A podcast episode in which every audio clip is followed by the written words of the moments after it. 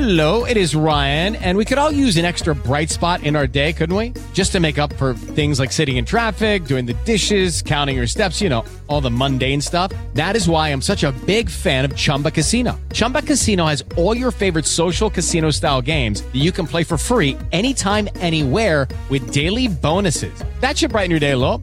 Actually, a lot. So sign up now at chumbacasino.com. That's chumbacasino.com. No purchase necessary. VGW Group. Void were prohibited by law. See terms and conditions. 18 plus. With Lucky Land slots, you can get lucky just about anywhere. Dearly beloved, we are gathered here today to. Has anyone seen the bride and groom? Sorry, sorry, we're here. We were getting lucky in the limo and we lost track of time. No, Lucky Land Casino, with cash prizes that add up quicker than a guest registry. In that case, I pronounce you lucky. Play for free at LuckyLandSlots.com. Daily bonuses are waiting. No purchase necessary. Void where prohibited by law. 18 plus. Terms and conditions apply. See website for details. With Lucky Land Slots, you can get lucky just about anywhere. This is your captain speaking. Uh, we've got clear runway and the weather's fine, but we're just going to circle up here a while and uh, get lucky. No, no, nothing like that. It's just these cash prizes add up quick. So I suggest you sit back, keep your tray table upright, and start getting lucky. Play for free at LuckyLandSlots.com. Are you feeling lucky? No purchase necessary. Void where prohibited by law. 18 plus terms and conditions apply. See website for details. When you bundle your renters and auto insurance with Progressive, you could save money, but it doesn't cover any terrible memories living rent free in your head. You remember that time you were singing in the shower, and then you heard a knock on the wall, and then you realized that your bathroom shared a wall with your neighbor's bedroom, and all you could do was stand there silently, thinking about all the other things they may have heard in the four years you've lived there? yeah, good times. Sorry, we can't save you from that memory, but we could save you money bundling your renters and auto insurance with Progressive. Coverage from Progressive Casualty Insurance Company affiliates and third party insurers. Renters insurance and bundle discount not available in all states or situations. Welcome back into another edition of the Kickabout here on the Blue Room. I am your host or your co-host Rob Vera, joined by my other co-host Mark Mosey. And this week we hail the return of our conquering rum king himself, the great Mike Diatra. Mike, um, I got to say, man, uh, we're at the point in the Everton season where most of your input to our group chat is now dominated by what you're drinking and how it's rum and what fancy glasses that you have acquired to drink said rum. And i i feel like uh, i feel like a um, something about your love of rum speaks to me as a puerto rican on some level and makes me just love you even more uh, and B, I'm curious as to whether you are going primarily with a straight rum or if you are incorporating soda into the mix. Uh, when I say soda, I guess I mean like Coke, or I think you mentioned caffeine free Coke, which I don't totally understand the point of. But, you know, those sorts of things. Mike, tell us about your rum choice today, because I assume that's what you're drinking right now. I am drinking rum. I'm a I'm a rum person now. A rum person is what I am, and I think I'll be a rum person for a while to come. Um, Yeah. Today, it's the standard Kraken rum, spiced rum, obviously, because is there any other kind? No. And a nice little um, Coke Zero, because I had no caffeine free Coke, unfortunately. Caffeine free Coke is a game changer. You can actually drink an absolute bucket load of spirits with mixers and not be off your tits when you try and sleep later on. It's Yeah. brilliant. Right? Yeah, I always wondered like what what was the use case for caffeine free, whether it was Coke or Pepsi or whatever. And I'd never really considered that, Mike. That's actually a really good point mm-hmm. because there's. It, I would also say that the downfall for me over the years, whenever I would mix um, rum with Coke, for instance, is that kind of that that eternal battle inside of your body when you have both an upper and a downer coming in at the same time. You know you're drinking uh, alcohol and you're drinking caffeine and it just it always made me feel really weird. This way you get all the taste with with uh, without the uh, without well at least without the consequences of soda. I guess you're still i guess your liver feels differently about the other consequences but you know it's pretty sweet. It's pretty sweet. Mark how's it how, how are things at the pharmacy store today mark? Yeah, um, when when you mention about pharmacies and Easter, th- those two things don't generally blend quite well together. Um, I don't know if it's like this over in the US, Rob, but if any public services close for more than 24 hours in a continual period, our entire country collapses in a state of panic um, to the point where we all start drinking rum in the middle of the day because that's that's just how we react to crisis over here. But yeah, not too bad. Um, all of this, I mean, we've had a really weird thing over here this week. Um, it's due to last for about five or six days. Um, it's called the sun. Uh, I've, I've never never really experienced it for, for long periods of time, but um, yeah, lots of merriment over here. People are gradually becoming a bit more happier and being able to go outdoors, um, drinking in groups of six, drinking alone. All of these things are becoming more and more part of our, our daily lives. Uh, and I think we can all agree that spiced rum is the spirit of elite human beings. Um, it, mm. it, I've sampled way too much of this week. Uh, Rob, you are now our resident Blue Room booze hound because I think last time we did a show, you were going out for uh, St. Patrick's Night. Uh, you're going out again today, Rob, for, for post work drinks. And I mean, yeah. I, I think it's Wednesday, you know. I, I, like to think that if we have had any form of influence over your life in recent years, yes, Everton are nice at times, but I think fueling you with a passion for alcohol is something that your British friends are, are very, very proud of. well, as I've said several times in in this particular forum, um, there are you know how people will say they'll do something dumb on Twitter, they'll compare two players and then they'll say levels or some shit like that. Like, look, you guys are professional veteran drinkers. I am merely a occasional. I'm like a mid tier amateur when it comes to drinking compared to you all. Um, something that I respect quite a bit, and to your point, Mark. Um, your your ability to incorporate it into really any mm-hmm. for, you know any social uh, or even non-social uh, scenario is something that I that I really like. You're alone? Well, we should drink. You're together? We should drink. Outside? Let's drink. Indoors? Let's drink. Everton won? Let's drink. Everton lost? Let's drink. and I'm not saying that there isn't obviously plenty of that here in America. I just I know that at least in my friend group here, I am the I don't know that I'm a lightweight, but I just I, I go out to happy hour or something and I have two or th- I have I have like a drink and maybe a beer or two, and then I'm sort of done. Uh, maybe that's because I'm just old as fuck now, but but I think that's also just because I was never a huge huge drinker. But but whenever and Mike knows this from from my visit, you know this too, Mark. Like I come over with you guys, I'm suddenly drinking throughout the day. It's it's mm-hmm. very much like a trip to New Orleans, where it's not so much about being drunk as it is about being pleasantly buzzed for an extended period throughout the day. And you guys really do kind of set the state set, set the standard for the world. And and I, I I know that when you get sun, as you've talked about.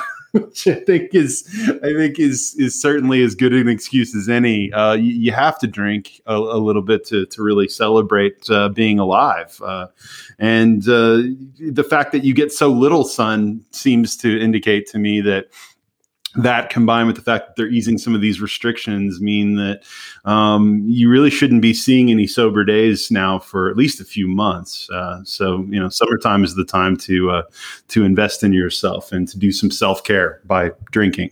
Me, me and Matt Jones are going to uh, going to see a friend's uh, young baby who obviously had during lockdown and, and, haven't been able to to go around and, and see the baby or the parents.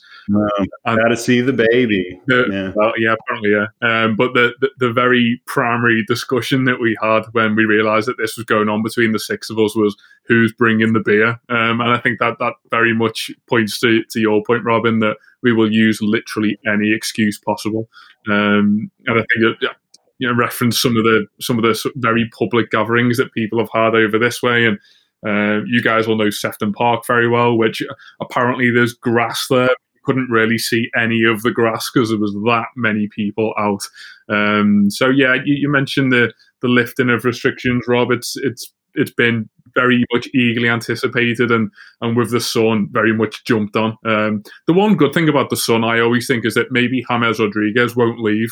Um, so every time I look out there and see some relatively nice weather, I think the the media narrative of of him constantly seeking the warmest country to play his football and may, may well be dying off. But yeah, it's um, it, it's a nice time. It's it's clearly a, a sort of a, a sense of happiness when the sun is out. But yeah, it's um, Yeah. it's strange to, to think that Everton are probably going to start ruining that again because we've had this nice grace period where, I mean, international football has happened and the World Cup is apparently a big thing, but it's um, it's hard to get really passionate and involved with at this stage when you see England wiping over teams like San Marino and and Holland beating Gibraltar forty five 0 or whatever it finished. I don't know, but it'll be um, it'll be nice to get some some domestic action back next week.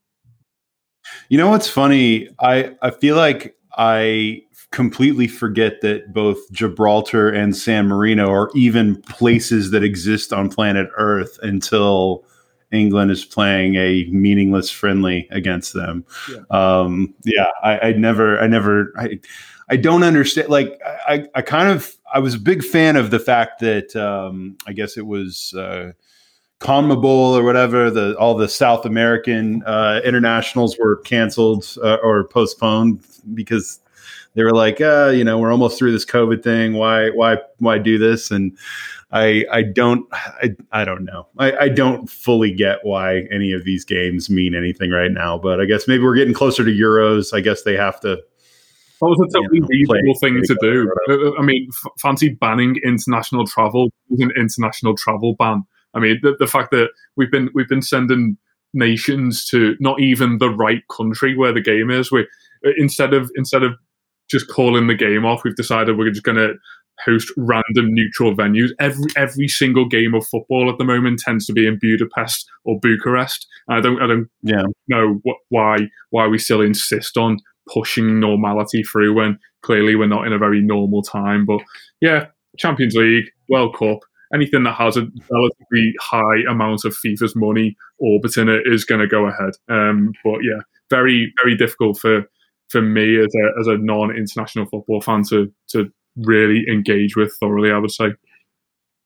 So, Mike, I, I referenced before that we are, at least for you, you are fully into rum mode in as it pertains to Everton's uh, season. Uh, you you always seem to say, at least I'm, as long as I've known you, that once we're out of the cups and it's really just kind of finishing off the season, that you're you begin to I don't want to say completely disconnect, but you're not quite as as plugged in as you were. I wonder what you make of the theory that like there's this it's weird because we haven't really played well lately. Obviously we we lost the city and we're out of the cup, but there does seem to be this sort of undercurrent of I don't know if optimism is the right word, but Carlos seems to at least exude this idea that you know we're gonna we're gonna still we were still in a good position to get into Europe, and if you look at the table, sure, I guess mathematically we are, but I'm just wondering if this feels like every other run in where you're bored already, or if there is still slightly more intrigue this season because unlike maybe the last few seasons, you know, last couple seasons, there is something at least a little more tangible or feasible to play for. I, I don't even know how much you're into this right now, Mike. And I don't blame you if you're not, because I've spent the last, what, like I don't even know how long it's been since Everton played because I haven't really thought about Everton much at all. I think last week on the pod, Mark, we didn't really. I mean, we we talked a little bit about Everton. I think we we said the name Ben Godfrey once because you know that's required. So oh, there we go, Matt. If you're listening, Ben Godfrey, it's been said. Um, how are you feeling, Mike? About like does the does the rest of the season hold any intrigue for you at this point? Or are you just fully ready to get on with the summer and transfers and all that shit? Yeah, I've said goodbye to my socks now, and usually the point in the year at which I say goodbye to my socks is the point at which Everton's season is over. And this year, for some reason, that's not the case. Um, you, I don't know. You, you talk about a wave of optimism. I describe it more as a wave of trying, because usually at this point of the season, Everton do not try, and that I think is the worst thing for a football fan. Don't get me wrong, we are not obligated for anything. We, by proxy, support football teams. You don't earn anything. But people who pay money and go and watch it, you know, you want to see people trying. It's just the way it works. Yeah. Everton usually don't try when we get to this point. It's just you, when, when it gets sunny, Everton don't try because, you know, Everton's done out the cups. probably not going to finish in the European places. Won't go down. You know, let's um, just wind it down now. We've either got summer tournaments or summer holidays. I don't really fancy going on a summer holiday with a really sore hamstring, to be honest, fellas. So I'll just leave it for the next few weeks. But this year Yeah. seems a little bit different, which is nice. Um, so I've sort of taken that on board, and I'm struggling to deal with it in some ways because part of me really doesn't want Everton back. I've really quite enjoyed the past week. I can't lie because the sun's coming out. We can go back outside. You know, like there's part of me that loves that I can have a weekend that isn't filled with like just that stomach churning Everton are playing feeling. Because I, I don't, I don't like. I'm not used to that in the summer. i uh, that's not something I am used to, and I don't really like it. I'd love to get used to it, but right now, I don't quite like it. So I've sort of compromised with Everton, and for as long as they try, I will stay invested. If they keep giving it absolute bifters and grant me the Farmers Cup this year, I'll be Mhm. invested to hell and back because that's all I want. All I want is to be able to go next year yeah, to Estonia, Lithuania, Denmark, somewhere, anywhere, and just watch the Farmers League. I was talking about this the other day. I was saying the only way that you should work out the draw for the Farmers League is you should get like a load of sheep, paint numbers on the side of the sheep, and get Yeah. sheepdog to head them into four separate pens. And they're the draws is the four pens. They're the groups. There you go, done. I mean, that beats the hell out of watching some old, you know, has been footballer from 20 something years ago pull a ball out of a, you know, of, out of a blower or whatever. Or, uh, you know, yeah, I'm, I'm with you on that. Let's can get, you imagine? get weird with it. Can you imagine who the journeyman footballer would be for the Farmers League introduction? You're not getting Pele because, like the Champions League, you're not getting the step down of whoever it is for the Europa League. I don't know, bloody Berbatov or someone. I don't know who the next layer is of like good Farmers. League. I want, I want like some, uh, some icon from Metalist Kharkiv or something like that to to come out there and do. You know, someone who doesn't speak English. Oh, yeah. You know, we're really getting into the Farmers League. And by the way, I've been using Farmers League now a ton uh, over the last several weeks to describe it. I'm pretty sure Mike's the one who said it first, but I, I'm really big on just referring to this secondary Europa, or I guess it would be third tier European competition as the Farmers League. And yet, and what's weird about it, guys, is like there's a part of me now that I, and I don't know if it's just because Farmers League has this ring to it, or as Mike said, going to what name your weird Eastern Bloc country or whatever that you might end up in on a trip, but like there's something about it that holds more intrigue and fun and maybe even less pressure than the Europa League. Like the Europa, like it's either Champions League, Farmers League, or I don't care. I don't know that I want to get into Europa at this point, but hmm. having said that, I, I'm sure I'll cave on that if we get into Europa. But Farmers League just sounds like a lot of fun. No pressure, lots of travel.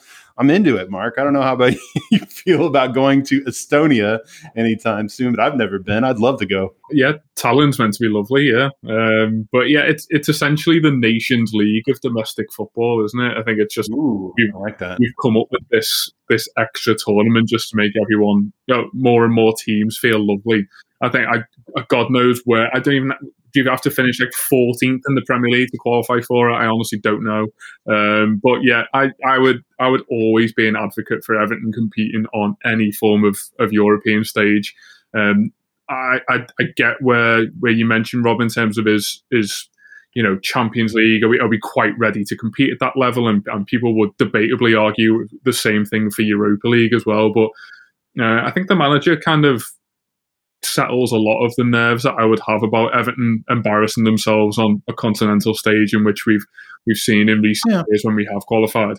Um, I also think that yes, we know that he's here for the project in inverted commas, or however long term he thinks that long term is to be at Everton. But I think once you've got a guy like him at the helm and, and he is now achieving a relative level of stability in terms of how long he's been here, uh, he, he he demands to be at that level. He demands to be at the highest possible level.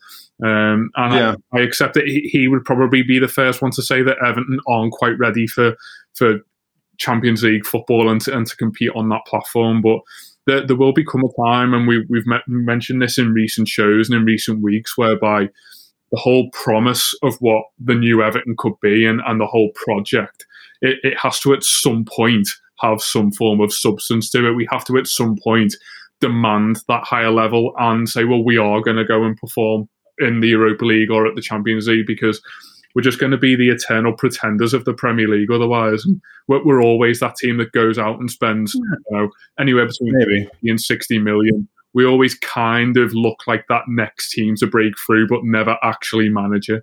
Um, so I think it, in terms of what, whatever the Europa Farmers Conference will will look like, or I don't even know the format, whether it's a, a group or is it is it just a straight knockout or is it just a big game of conkers? I'm not sure, but it's um, Hmm. it, it's something that I, I definitely want to see Everton. Well, hopefully not be a part of because we're we're definitely punching above that level. But I, I think it's Yeah. it, it's it's a great thing to see Everton on, on any form of European stage. But I think the the one thing that's dominating my mind at the moment is how many shows were totally taken over on the back of Mike wearing no socks that time in the Radio City Tower. I mean, the when I always remember when when you came you quite a quite a left turn there, Mark. there was, there was a good there was a good forty five minute debate about whether Mike's behaviour and attire was acceptable, but I'm never sure quite where it lied. But it, it definitely was a thing on at least six shows afterwards.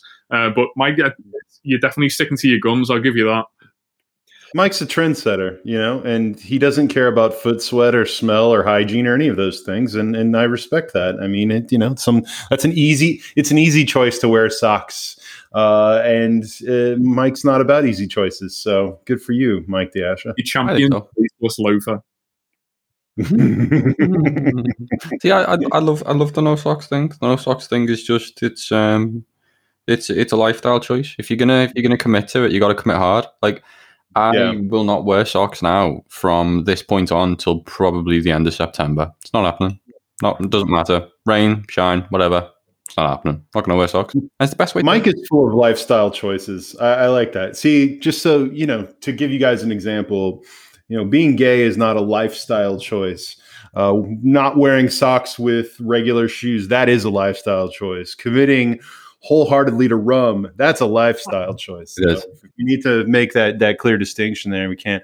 What, Mark? Back to your whole Europa League Yeah. or European thing. Like, I, you know, whatever. I feel like the other kind of annual tradition we have is we get to about March or April and we start talking about so where is this thing going? When's Everton going to take the next? I'm I'm almost bored with that conversation. Though to Mike's point earlier, at least we've got a group that is still kind of in it at this point. They're still trying hard, and that's important, and and all of those things. I was thinking too that like you said, Carlo demands to be in Europe, and I thought, why don't given Carlo Ancelotti's record and history in the Champions League, why don't we qualify for one of the apparently dozens of arbitrary exemptions that they're about to start creating for getting into the Champions League? You know, if if certain clubs just get in, like they just get in because of some like weird imaginary unicorn coefficient that they come up with. Uh, why not just say, well, Carlo Ancelotti's been in the cup. You know, he's won the Champions League three times. Uh, therefore, any club he's managing ought to just have a, an at-large spot in there. I mean, I I don't know what the difference is anymore. It's just it's all it, it's it's so weird because we go from this linear discussion of well, Everton have to you know achieve this if they finish in this place or in this then they achieve getting into europa or they get achieved getting into the champions league. And pretty soon it feels like that whole conversation is going to be a very convoluted and hard to understand one because the champions league is for all intents and purposes it sounds like it's about to become this completely insular league that doesn't that has the same teams no matter what. And it kind of takes away any of the intrigue of you know, quote, getting Champions League spots. Maybe, at that point, all I care about is the league and just enjoying the league season for what it is instead of thinking about Europe. But I don't know. The, the whole proposition right now of Europe is in the short term something that I care about for Everton's progression, but in the long term, broad point of view, it feels like something that's about to become this really muddied, kind of gross, dumb competition that doesn't matter anymore. I mean, I may be maybe I'm being too harsh, but I I'm finding myself caring a lot less about the the Champions League because of how corrupt the whole setup is seems to be becoming at this point. But this is why I want the Farmers League. And John, I should say, I should say that Farmers League. It sounds incredibly disparaging. It's not. Like it obviously it comes from like that really stupid thing years ago. I think it was Arsenal fans who started who started to refer to teams that would eventually go on to beat them as farmers in that Yeah. sort of self-deprecating way. And the Farmers League, you can't call it the Farmers Conference because that sounds like a load of fellas just standing in a room discussing how well beetroots are going to sell next year. But like you got to call it, yeah, you got to got to call it something in the middle. Go This is different from the Farmers League that we refer to as the French, the French league where Moise Kean scores goals in the Farmers League, right? Well, exactly, exactly. different Right. Farmers League, yeah. So, but this is why, I, for me, it's I, I don't want to get into what will be the most depressing minefield of European football over the next however many years it lasts, which will be the fact that you can quite you can finish fourth in your league on merit and go, nah, sorry mate, you weren't trainers. You no, you're not getting in here. Just eh, it, it it's just such a dull thing to happen. Like you get into these competitions because you earn a set amount of points by winning a certain amount of football matches. That's football. That's how it works. You win games, you are good. You lose games, you are bad. It's the entire basis of how it works. But I think the joke is on the big circle jerking group that have organised this because eventually it's going to get to the point where you'll get to the end of a football season and you know what? Relegation's decided. The um, title's been decided. What do we enjoy watching? It's watching where the big teams are going to fuck it up and not manage to qualify for Europe, to qualify for the Champions League. When United end up in that bloody limbo phase that they end up in every year now, and you have someone like Leicester who can pip them on the final day of the season, like last season. Well, if that becomes null and void, no one's going to watch it. Why would you watch it? Like, th- there's nothing to watch. It's already sorted because you know the coefficients, great, yeah, brilliant. And the fun part about the Champions League, the most fun part this year has been Porto beating Juventus. That doesn't happen. It just it just stops happening. Things like that do not happen anymore. It's just it gets to the point where it will get so ridiculously banal. It will feel like a game of football manager where you've played for 20 seasons, you've hoovered up all the best players, and there is no competition anymore. It won't even be good for the fans of teams who are in that competition because they'll be so bored of playing league yeah. games week in, week out, knowing that no matter if they finish 12th, 14th, 29th, or first, they are still going to qualify for the premier competition in Europe. What's the competition then? Yeah, it's not even a competition at a certain point if getting into it is, you know, and I you use the word circle jerk. I referred to it earlier this week on Twitter. it's a big this is just becoming a big farcical circle jerk of a thing and I suppose I I've, I want to ask you guys this because it's more of a question of perspective. Um, I get that a lot of this is fueled by money uh, and greed, and it's very much the the easiest narrative, and maybe that's just all it is. But sometimes I think, and this applies to the Premier League too, in regards to how the rules are essentially set up, and the entire system is set up to maintain a pretty static status quo. Yeah. Do you think that the those who run this sport have a misconception about fans' appetite for parity? Meaning that do they think that fans are more interested in the same t- super teams always being the best?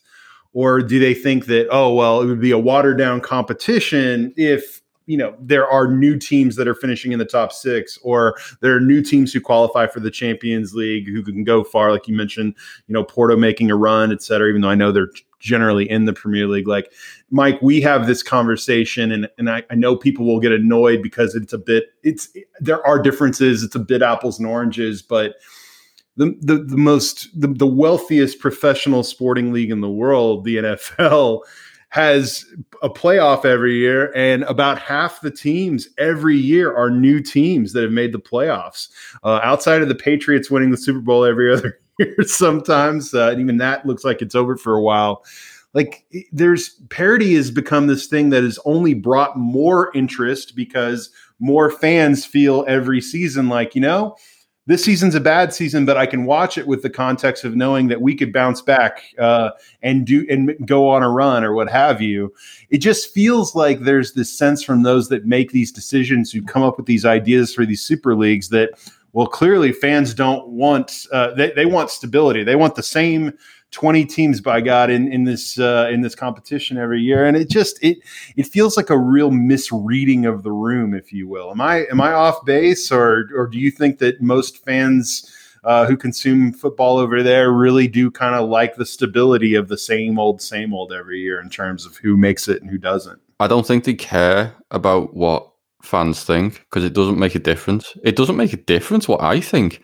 It makes a difference that millions upon millions of people, uh, when or when you look at the four corners of the world, will quite happily sit down and watch Manchester United against Barcelona if it's on four times a year. If you can get four games out of that, loads of people are going to watch it. It doesn't matter if the people who actually care watch it or not, because we'll make up for that. I don't think many of the lawmakers do actually care anymore at all. It's not even don't think, it's quite obvious they don't fans don't want to pay more than twenty pound for an away ticket. Fans don't really want to be going up and down the country at ridiculous times for FA Cup semi-finals and all sorts and all those traditional things that have just been binned off. And that's this country alone. And to be honest with you, when it comes to governing bodies, this country is probably one of the most moderate. When you look at like you look at the likes of um, how Andre Agnelli is pushing this ridiculous manifesto onto UEFA constantly, the owner Juventus, who's constantly cry arsing about constantly, constantly. And it's all because he wants to avoid the exact same situation that has just happened to him about being beaten by a team that is smaller than his. He wants to just remove it. He's tired of having to actually work out a way of stopping it. So, what he's going to do instead is he's just going to throw money at the problem and say, No, actually, I'm richer than you my my team that I own has won more things than you in history. So we're just going to close the door now because I'm tired of this. And when you look at it, it's just such a disrespectful slap in the face. The fact that it's even got to the stage where it's seen as, yeah, well, it's going to happen. So, you know, it's just one of them things. It's absolutely just insane. The idea that you can just go, yeah, fine. Well, I know that in actual recent history, you've actually been beaten by crap teams quite often and they've put you out. But actually, I think it is a really good idea that we bring you in, even though you are obviously not good enough to beat the very best teams because you can't beat the crap teams and therefore would have bad matches against the best teams. People will watch you because of the name alone. And that's the way it's going to be for a few years. And you'll have to get through that. But what you notice is when we watch those games, those hyped up games, how many do we watch? And they're awful. Do you know when, mm-hmm. when you actually sit down and you think about it, about like, oh, right, it's, oh, it's Bayern Munich against Barcelona tonight. Oh, yes. How many of them have we seen that have been 5 0 blowouts either side? How many have we seen where it's just, it's, there is no competition? Granted, you get the odd one that is excellent, but that happens with any matchup in world football. But it all comes back to the fact that there are so many of these European giants that are on the cusp of going bust. You just got to mm. look at the likes of Barcelona, look at the likes of Juventus and how they run their books. Barcelona have done it so irresponsibly that their only option now is to try and fork more money out of UEFA somehow to make make this ridiculous spending that they've done null and void rather than actually burying them into the ground. And it gets to the point where you just think, for the sake of football parity, fine, yeah, if you need to you need to actually take a step down work it all out and then work your way back up again. That's better than ripping the entire system apart because it just breaks football. It just to me it seems bonkers, but at this point, it's going to happen. Hmm. Yeah, I just go ahead, Mark. I think if Imagine if just withdrawing your team from a competition and starting a new one up because you were getting beat by shite teams was actually a thing over here because Everton would just withdraw from the Carling Cup in the second round every single year just to just to avoid all all possible domestic embarrassment and Everton Everton would be like, do you know that bit in The Simpsons where Milhouse is throwing the frisbee to himself? yeah. That's what Everton would be. Oh.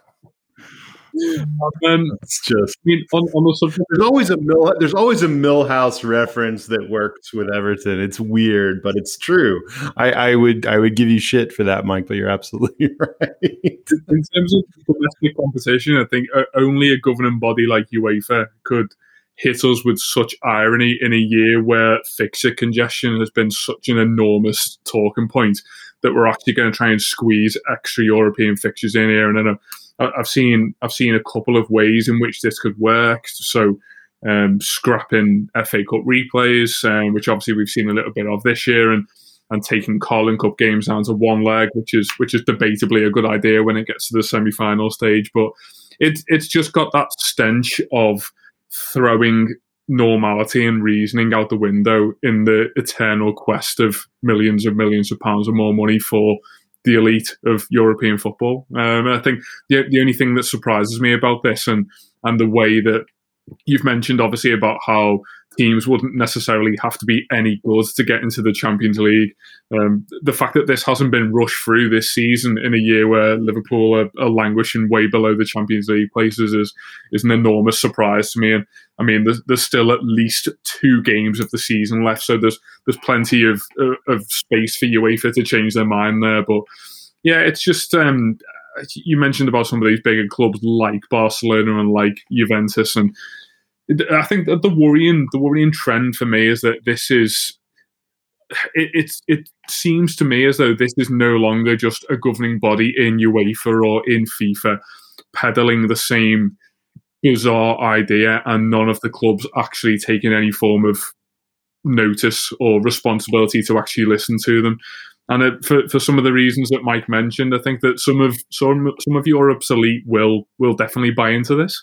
Uh, and if it is in the the quest to achieve more money and to become more of a global economic power, which some of these football clubs are, then they they will side to that rather than. I think Mike's dead right in terms of the, there's no misconception from FIFA in terms of what European or world football fans want. They're just not asked. They, they don't care if we like to see a, a great tale of the underdog or or see you know a Porto go to Juventus or a Leicester win the Premier League or whatever it may be.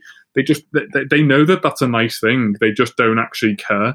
Um, and I, I don't want to. I don't want to be the the football fan and the Everton fan who says, "Well, yeah, I don't even want Champions League anyway because it's it's far too economic, and, and we're we're a football purist here, and we we just want to see our team have fun in lesser competitions. And you know, it's not that we want we want to we want to see Everton achieve on the highest level, but it has to be for the right reasons under the right conditions. And yeah, more and more, I think it's going to happen with the World Cup as well, isn't it? It's just that that I, I'm sure by the time we are reaching our elderly years that we'll be watching a World Cup which has 96 teams and then it goes on for four months mm-hmm. a year because we're, we're, we're yeah. obsessed with inclusion on that international stage. We're obsessed with the economy on, on our European stage.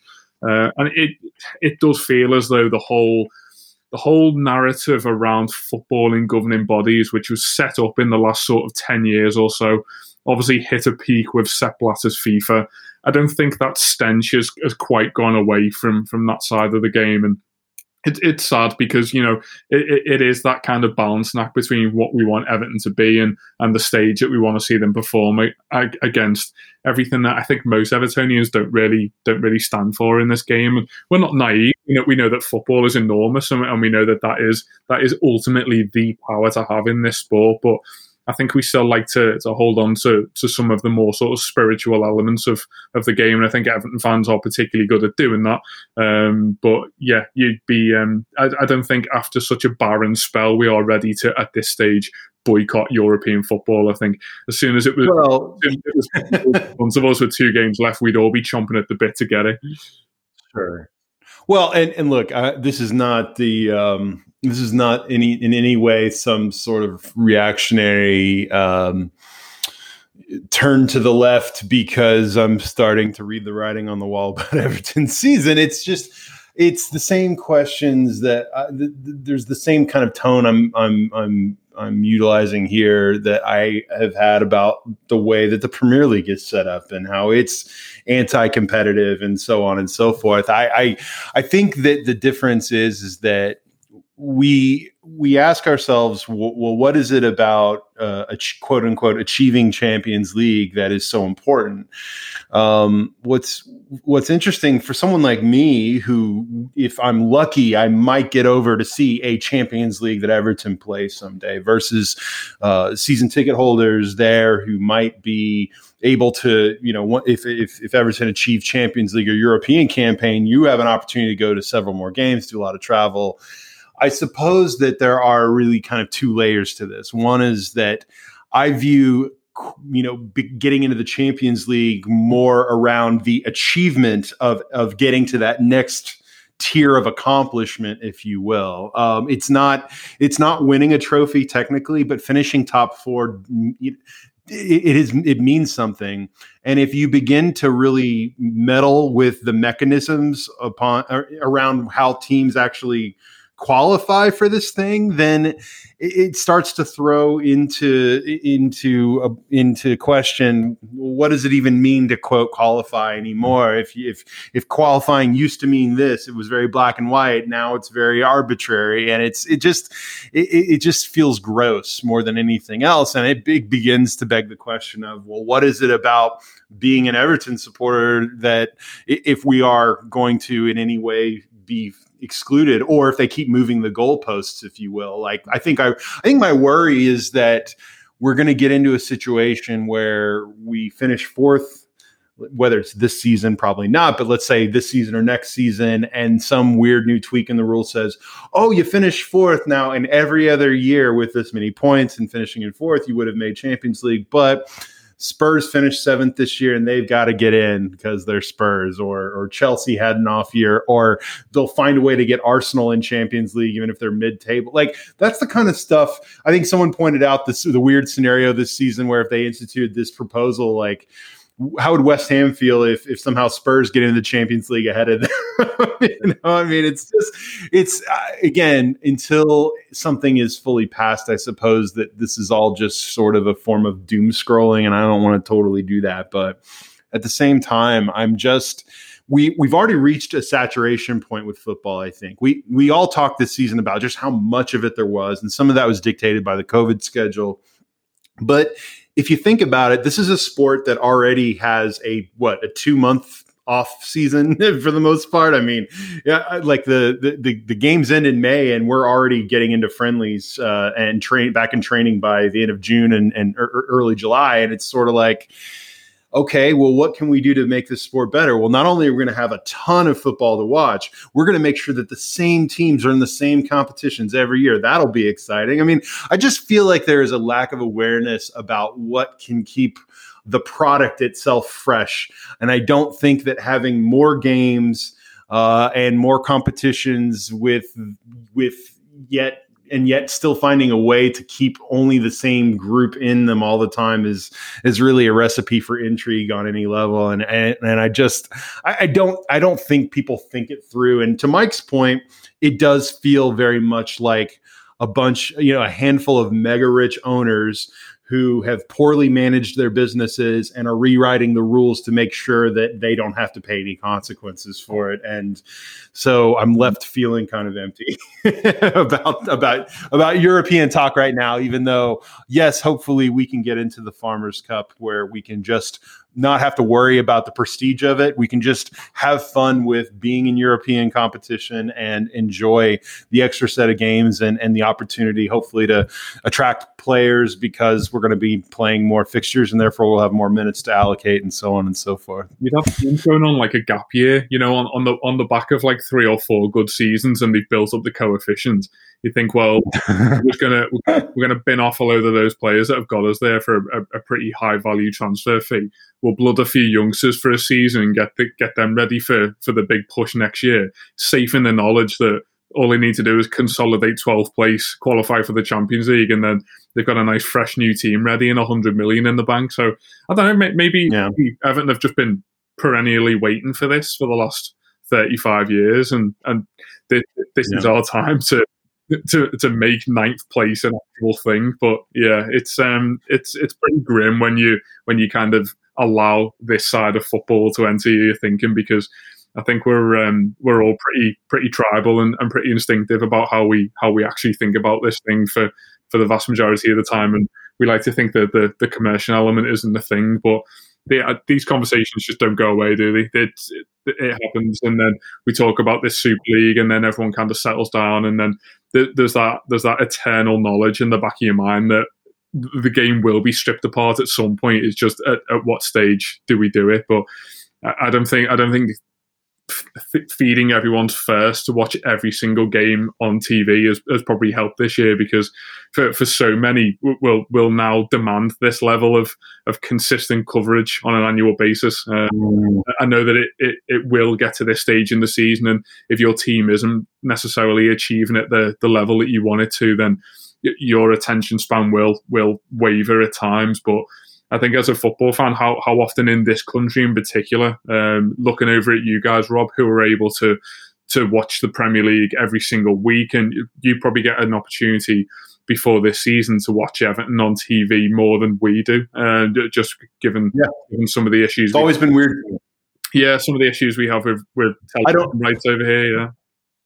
Yeah, I don't know if um, you know, Mike. I don't know if you think the opportunity to see Everton on TV every week is a good thing. I suspect that that there might be some of you who think that's not necessarily a good thing. But yeah, no, that that's always that's always been strange. Um, I do want to shift to to another question because um, I the the, the whole, I want to ask about the stadium really quick, guys, because I, I feel like the the story around the stadium for those who are outside of the UK, especially who don't understand maybe how this process works. And I don't need you guys to get into the boring nuance that will put everyone into a deep rum sleep uh, if we get into all of the uh, all of the ins and outs of, of of the bureaucracy around it. But a few basic questions I wanted to see if you guys can answer for me. A, is this is this really are we really past the last hurdle? Are they really going to put a shovel in the ground at some point? Is is this really it? Because i feel like we have i feel like we've celebrated the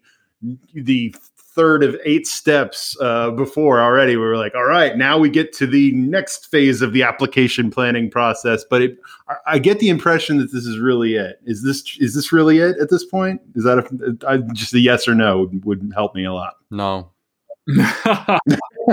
Ah, I knew it. No. I knew it.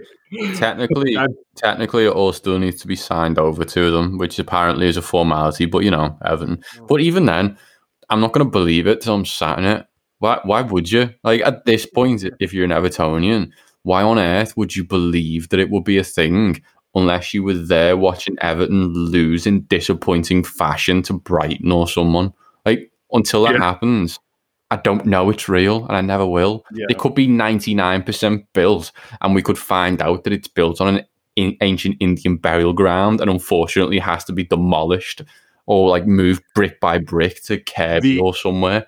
Like, the idea of an ancient Indian burial ground on Merseyside is, is an intriguing storyline that I'd like to explore further at some point. But yes, go ahead. Until I viewed dead cars at the first game that I attend, it's not actually a thing. Um, yeah. Oh. I mean, at, at, this stage, you still kind of expect Everton to move into Anfield once they demolish the King's Dock Arena and build their own one down there. Um, I think. Well, when, when is the thing supposed to be done? Okay, in theory, let's just say that the answer, according to most of Everton Twitter, and I and I certainly asked the question, and most people have answered no. Really, this means it's happening, or what have you. Um, when's it supposed to open? Because normally, at least in my experience, they announce that a new stadium has been approved and they're they're going to start construction on it, and they tell you it will be open for at least in theory, it will be open uh, for match day one of 2025 or something like that. Yeah. I just watched the whole Tottenham Hotspur Stadium. Will it open? Will it not open? Debacle that seemed to stretch on for almost a full season. So I don't know that I believe any answer that I'm provided, but at least in theory, what is your understanding of when this new stadium will open? Is it 24 25 or 25 26? I, I honestly thought it was 24 25, but I'm, I'm not totally confident on Okay. Um, I'm getting a, a, a head nod from Mike. Okay. Yeah, I think initially, initially, I think optimistically we were talking about um, spade in the ground this, this calendar year, weren't we?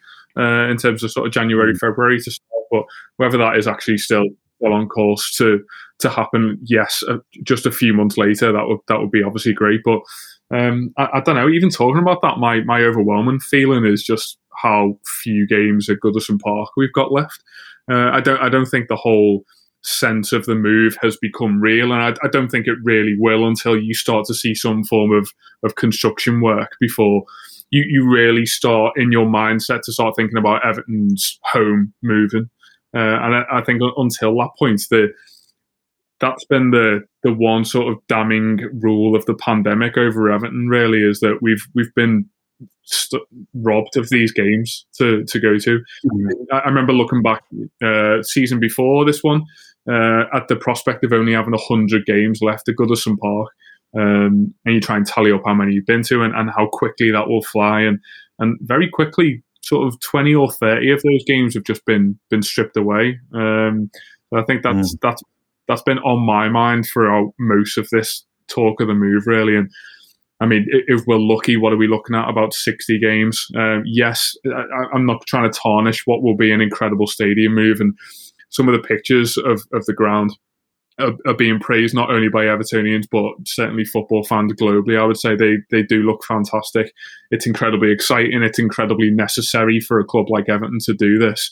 Um, but yeah, the, the, the prospect of going to, to Goodison Park for, for the final time um, is pretty devastating, actually. Uh, and I just know that yeah. I, have seen some teams move ground. Or we, we, saw that fantastic game that West Ham had against against Man United at the Boleyn Ground before they moved, and they, they had this incredibly exciting victory over over a, a great team.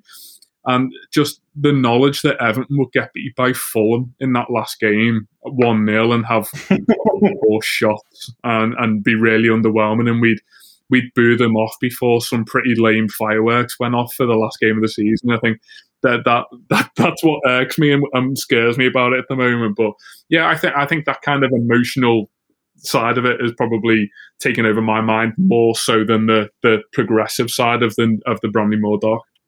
Well, I, am waiting for the over the top romanticization, if you will, of Goodison in the final. Like when we get to the final season at Goodison, they are going to make so much money off of nostalgia. I can't. I just they're going to print money off of of nostalgia, and they they won't be showing. Let's just put it this way: they're not going to be showing you videos of. Uh, us losing at home to Fulham or Newcastle or some of our our more acro, you know, our more uh, uh, devastating European losses under David Moyes or anything like that. But uh, yeah, like I'm I'm I'm very I'm so happy that I've had a chance to go to Goodison, and I can't wait to come back. And I and I'm hoping that I can get there at least for you know for me. You say 100 more games.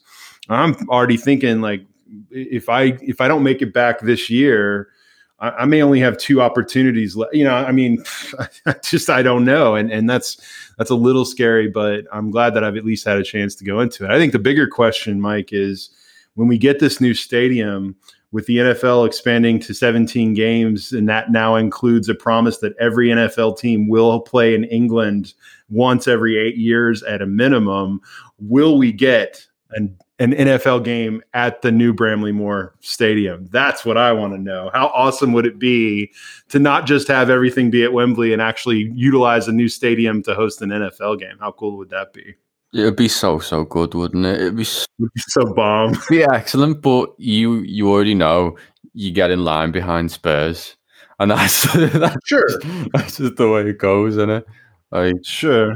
Well, but but the thing is now is I think that with extra games, and I think that they're trying to basically create a cycle every year where there are like right now I feel like there's like two, three, what is there, two or three games every year in the UK yeah. right now, four. I think they're going to try and like there's going to get to be a point where you're like half the seat. They're going to be like six or seven or eight games every year in the UK. I think is what what they may eventually expand to. Well, but. if you if you get to that point, surely you have to bring at least one of the games up north. At least once. Surely, Like, yeah, and- and hopefully it's not in Manchester, but yeah, Yeah, and but you know what? Even if it is, I don't care. Brilliant. It would be lovely if it was there because it means I could go and bevy in town. But even if I don't, just that's another point, isn't it? Is that it shouldn't just be localized to London. That thing. It's like it's not only people in London who have Sky Telly who can watch things that aren't in England. Like, do you know what I mean? It's just that kind of thing. It should be just expanded a little bit. But like, just a, a word on Goodison as well. I've already decided I won't go to the last game. I, I I'm hmm. not going because you're going to take a walk during that game as well and just ignore it. no, I just, I, I just, I, I, my last experience. I don't want it to be. I don't want it to be that sort of like like you were talking there, Mark, about the West Ham thing. I don't want that as my last experience of Goodison. So hmm. one of the games in the run up to it, that will be my last game. I will stay until the final whistle. I will stay a little bit later until the crowds are thinned out, and I'll go for a walk. I'll just walk around for a little bit because it stays open for a good half hour, hour afterwards. You walk around, come outside, have a walk around while the streets are emptying. That's going to be my last game. I would decide that's how I'm going to do it because I don't want that weird sort of built up. This is the day we're all going to be emotional about it. I don't know. There's something about that. It's just kind of off putting to me. I don't know why, but uh, for me, no, not not really about that. We're, we're not necessarily a football team for the big occasion. Let's be honest. like, Yeah, exactly. yeah, I, I I feel like you. oh, I'm sorry, Mark. Go ahead. I did. the pressure to perform on that sort of expected level would just be absolutely disastrous. Uh, but Yeah, yeah, yeah. I, I, I do I do know what you mean. It's um, I don't know. I, I think it, it would just the the demand I'd put on myself to just savor every sort of second of Goodison would would take me there. But I, I do I do totally appreciate how people that want it to be want it to be a more sort of pure send off in, in terms of not having that sort of pantomime level next game. You can imagine about 40 fellows from Sky legging around with cameras trying to get a picture of every single player coming off. And, and that's not necessarily what, what Goodison means to us. Exactly. Well, people have their own memories. People have their own things that they cherish. Their own people. Like there are people that you. There are people you've gone to Goodison with who aren't here anymore. There are people who you treasure specific memories and specific smells with. And that last day, like you say, it's going to be.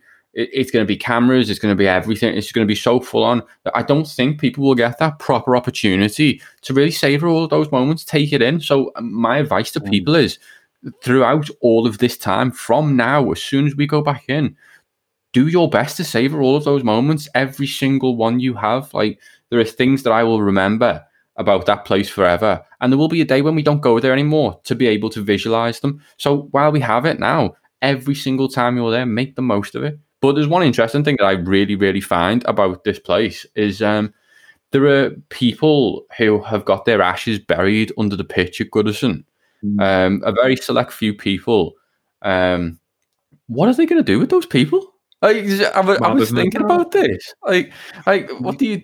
Their ashes are now kind of part of the earth now, aren't they? I mean, they can't really, unless you're going to just dig up all the dirt underneath the, uh, you know, like what do you do? Well, I think I think they're buried and they're put in like boxes. I think they are. Oh, okay. I'm- I didn't know that. I thought you said they were. I thought it meant like they were spread. No, they weren't. you I don't Isn't the think whole they were point of scattered. I think being cremated so that you can either be have your ashes spread somewhere and or be in an urn somewhere, not buried. If you're going to get buried, I'd like my whole body buried under Goodison. Well, that's it, isn't it? That's the difference. I'm not sure they'd be having decomposing flesh underneath Goodison Park, but But Mike, would you want it to move? Like if you had had your ashes buried underneath Goodison, because all of your memories in life, a lot of your memories in life are associated with Goodison.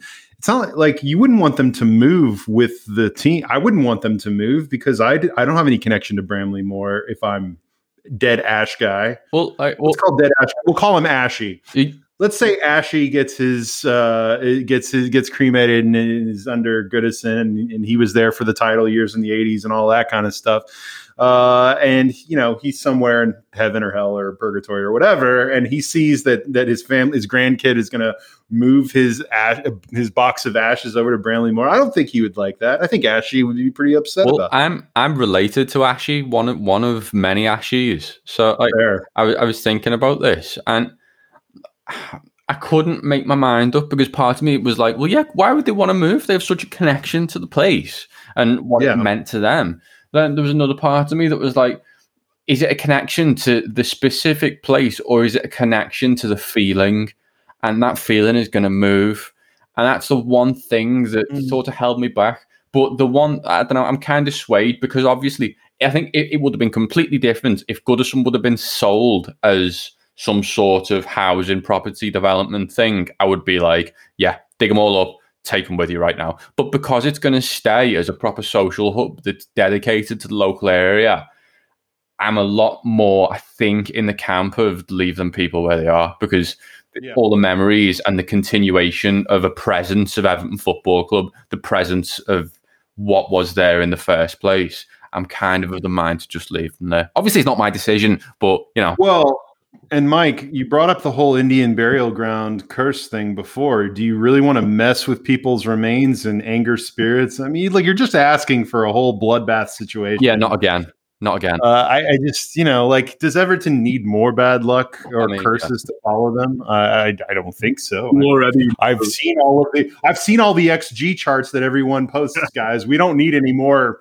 We don't need any extra curses on us, you know. Um, You can already see the tabloid headlines of Everton don't win for three years at Bramley Moore due to spiritual disruption of Goodison Park. You just you just know that this is going to happen, and then we have this big collective ceremony to take them all back to the original Goodison Park, and then go on a ten game winning spree and realize it was holding us back. Oh my God, Rob, the curse is real. This is this is it. Yuri Yeah, Geller would be down to that pitch so fast. I'm telling you.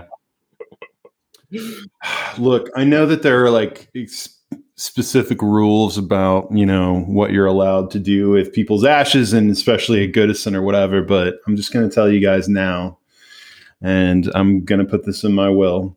I am going. I want a portion of my ashes sent over there, and I don't give a fuck what what the government says or the law says. You are to pour my ashes right in right on top of the car park where I took a piss after getting drunk with you guys that one night because that is my spiritual home in Liverpool. I was going to say we're going to take Okay. it to Salford. Yeah, take it to salt. Take it. Take it to the car park outside of Salt Dog Slims or Salt Dog Slims in the toilet. That's fine. Uh, you know what? Even better, Mark.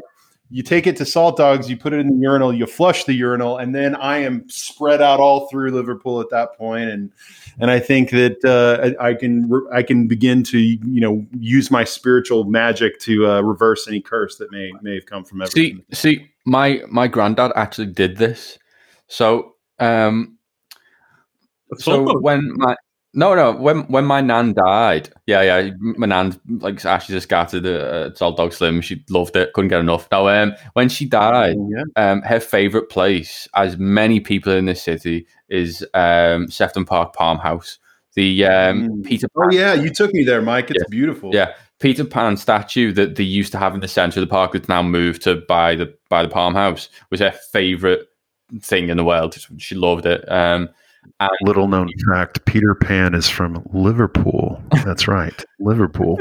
and um, so he wrote he wrote to the council. I was like, "Am I okay to scatter ashes there?" And the council wrote back and said, "No, no, you are not. It's not allowed."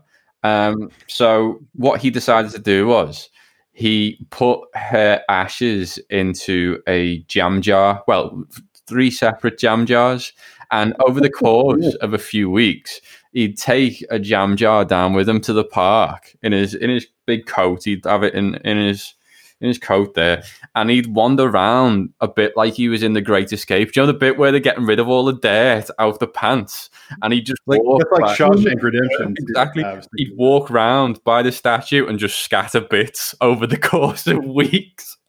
Yeah, yeah. That's man. You know, I usually when I think about death, it's really scary, but like I'm excited about this. Like I, I'm, I'm already thinking about all the different cool places that I can have my ashes spread by my friends. some of that's going to be here in Oklahoma, some in Puerto Rico, of course. Uh, but but definitely, there's going to be a part of me that ends up in Liverpool. Like I think one of the things I need to do too is I need to make sure that you know how people will choose their clothes for like what how they want to be buried or whatever in their clothes. Like I've got to wear, I've got to be buried in my Yerry Mina Colombia shirt. Then they burn me, or not buried, but like I, you know, they take my body. They put like I want, I you know, they'll they'll put the shirt on me. Then they'll put me in the oven and burn me, and then it'll be like Yerry and I are together forever, which would be amazing, you know. And then we could just be spread out all over the world. God, it just sounds that sounds so good. Well, see, guys, we're ending on a hopeful note here. Um, you know, we. uh we are going to reverse the curse of any ancient Indian burial ground uh, voodoo that may or may not be going on uh, on Merseyside right now. Um, uh, so yeah, uh, I think that I think that's a plan. So I'm relying on you guys. This is uh, if if a if the council tries to give you guys any shit, you play them this recording and said, hey, "Look, Rob is an international diplomat. Um, he is the most famous Puerto Rican Oklahoman fan of the club. I don't know if you guys knew that, but I am.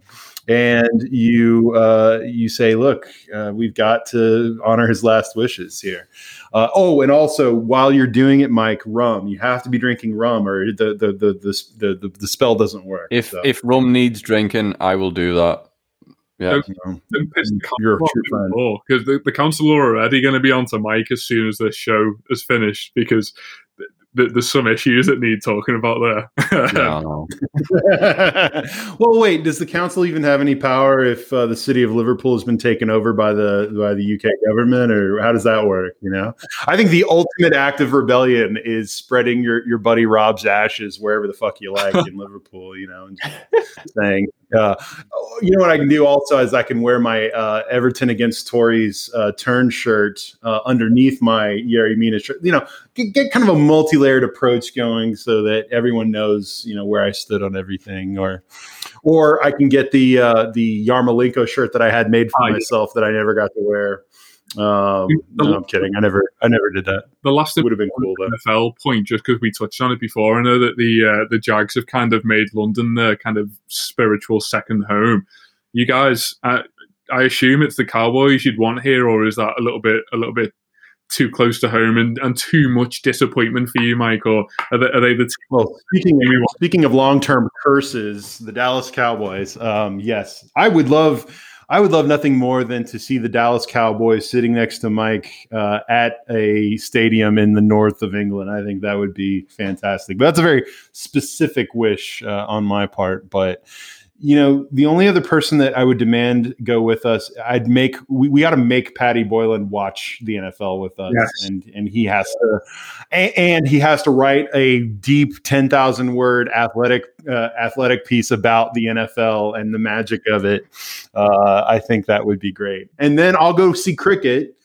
And I will butcher every term and you know lack of understanding of the rules and like you know like oh did that guy get a quadruple thicket or what you know like i i won't know but but i'm i'm sure i'll have fun either way I think you'll have a lovely day when we go to the cricket.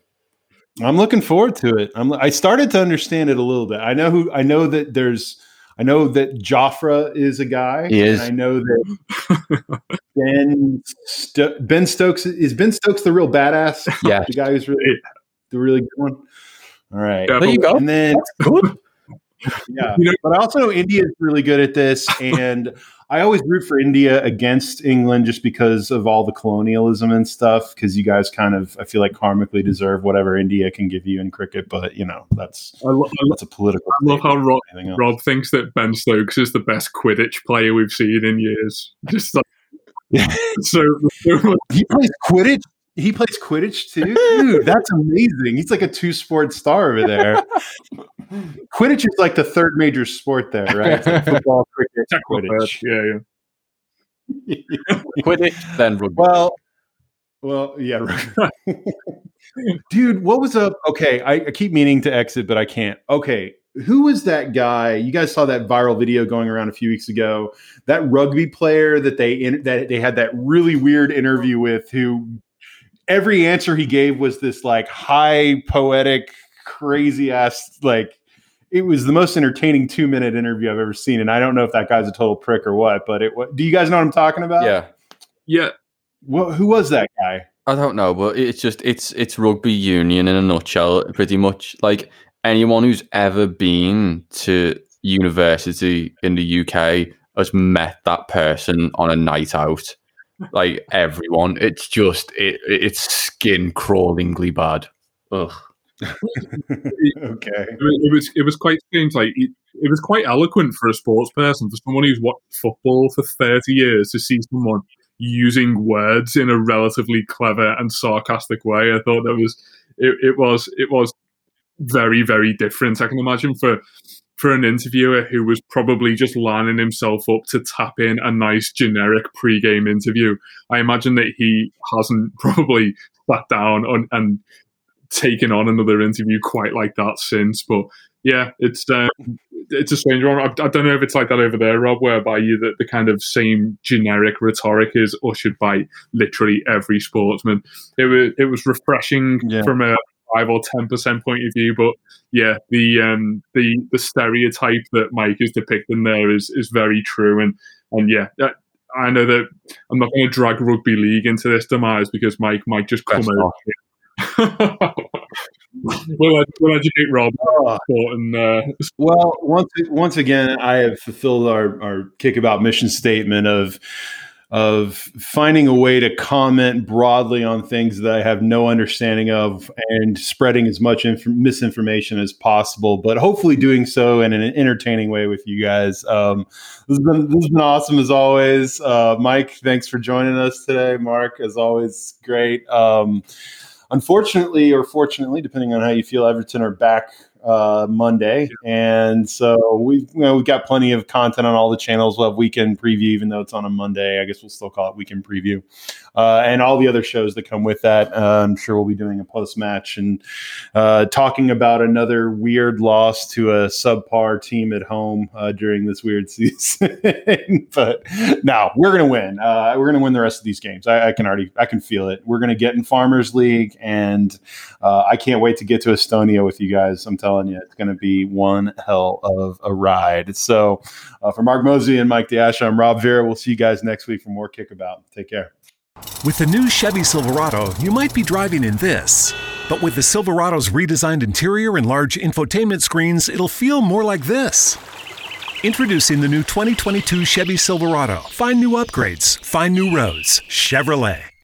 Sports Social Podcast Network. Hey guys, it is Ryan. I'm not sure if you know this about me, but I'm a bit of a fun fanatic when I can. I like to work, but I like fun too. It's a thing. And now the truth is out there. I can tell you about my favorite place to have fun Chumba Casino. They have hundreds of social casino style games to choose from, with new games released each week. You can play for free anytime, anywhere. And each day brings a new chance to collect daily bonuses. So join me in the fun. Sign up now at chumbacasino.com. No purchase necessary. Group. Void were prohibited by law. See terms and conditions. 18 plus.